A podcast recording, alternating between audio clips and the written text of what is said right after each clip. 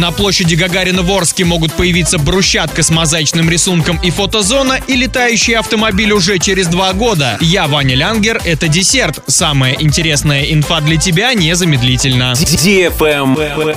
News. Площадь Гагарина в Орске могут благоустроить, изменив ее облик и назначение. В администрации города уже разработали дизайн-проект реконструкции. Согласно ему, асфальтовое покрытие заменят на брусчатку с мозаичным рисунком. Там же установят фонари, навесы от солнца, появится фотозона, газоны и низкорослые деревья. А там, где проходят коммуникации, которые периодически приходится чинить, планируют обустроить травяной газон. Самолет, мемориал авиаторам всех поколений, останется. К нему будет вести дорожка, отсыпанная мраморно-гранитной крошкой. В пресс-службе администрации города сообщают, что ориентировочная стоимость проекта благоустройства более 11 миллионов рублей. Возможные сроки реализации и источники финансирования пока не озвучиваются.